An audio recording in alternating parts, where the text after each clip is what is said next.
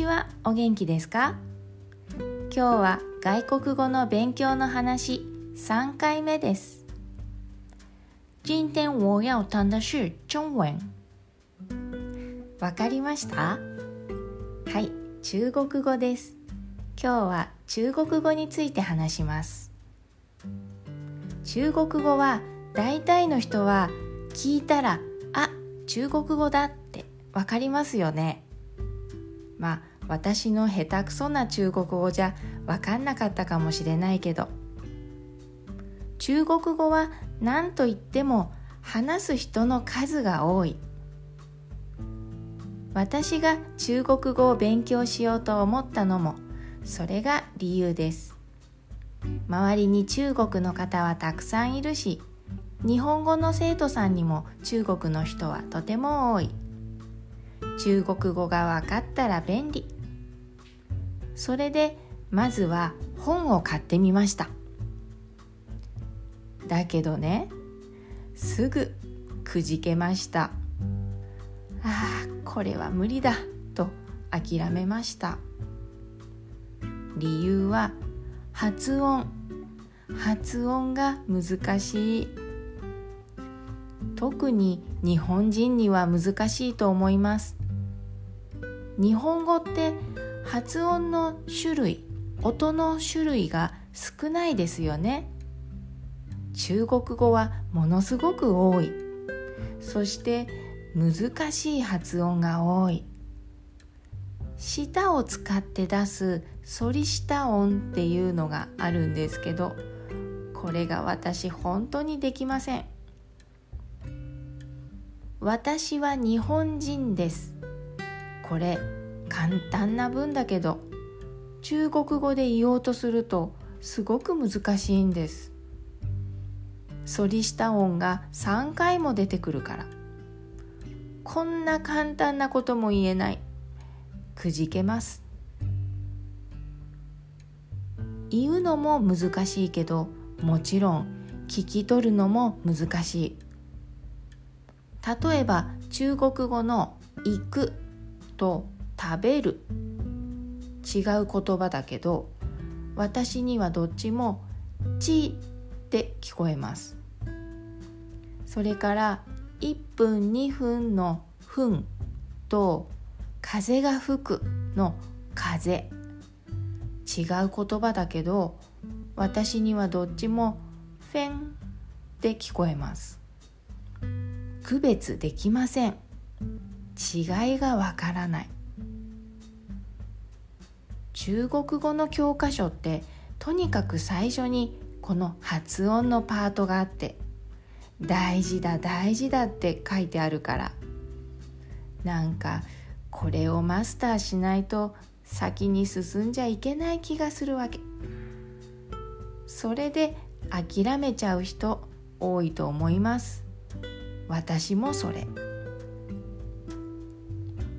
でもある時 YouTube でねたまたま中国語の番組を見つけてちょっと見てみたんです。簡単な会話で使えるフレーズとかだったかな。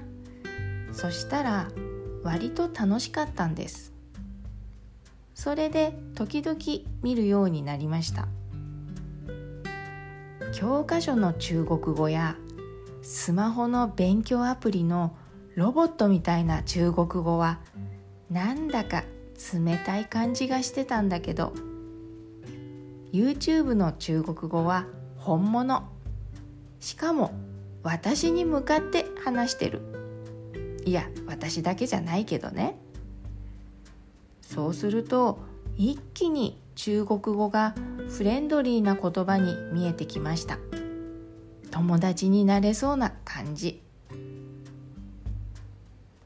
とりあえず楽しいことからやろう。できることからやろう。それだったら中国語も勉強できるかもって思えるようになりました。だから本当に YouTube 様々なんです。少しずつわかる言葉が増えて嫌だった発音もそんなに嫌じゃなくなりました。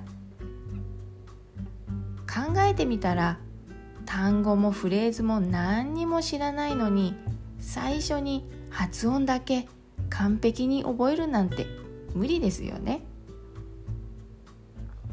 中学校や高校で社会の勉強が嫌いだったのに大人になってから社会や歴史を勉強したくなる。それも同じかな。使う時になって初めて勉強したくなるんですね。勉強はやりたいと思った時がやる時。やりたくない時にやっても頭に入らないですね。私はのんびり勉強してるのでまだまだちょっとしか分かりません。でもこの前日本に来たばかりの中国の子に話しかけたら通じたんです。お私喋れたと思って嬉しかった。発音が完璧にできなくても通じる時は通じます。それから中国語と日本語の似ているところ違うところそういうのを知ってると日本語を教える時に役に立ちます。だからちょっとしかできなくても何にもできないわけじゃないですね。できないことや苦手なことで立ち止まってしまった時はできることからやってみればいいんじゃないかな。できることが増えればきっと苦手なこともカバーできると思います。それにみんながみんな同じことを同じようにできるわけじゃないんだし。これは外国語の勉強だけじゃなくて何でもそうだと思います。苦手なことで立ち止まらないで得意なことから頑張りましょうよ。苦手なことがあるのは当たり前。あなたの苦手は誰かの得意かもしれないしあなたの得意は誰かの苦手かもしれない。だからお互い助け合えばハッピーじゃないですか。最後に一つ豆知識。日本語と中国語は同じ漢字で同じ意味の言葉もたくさんあります。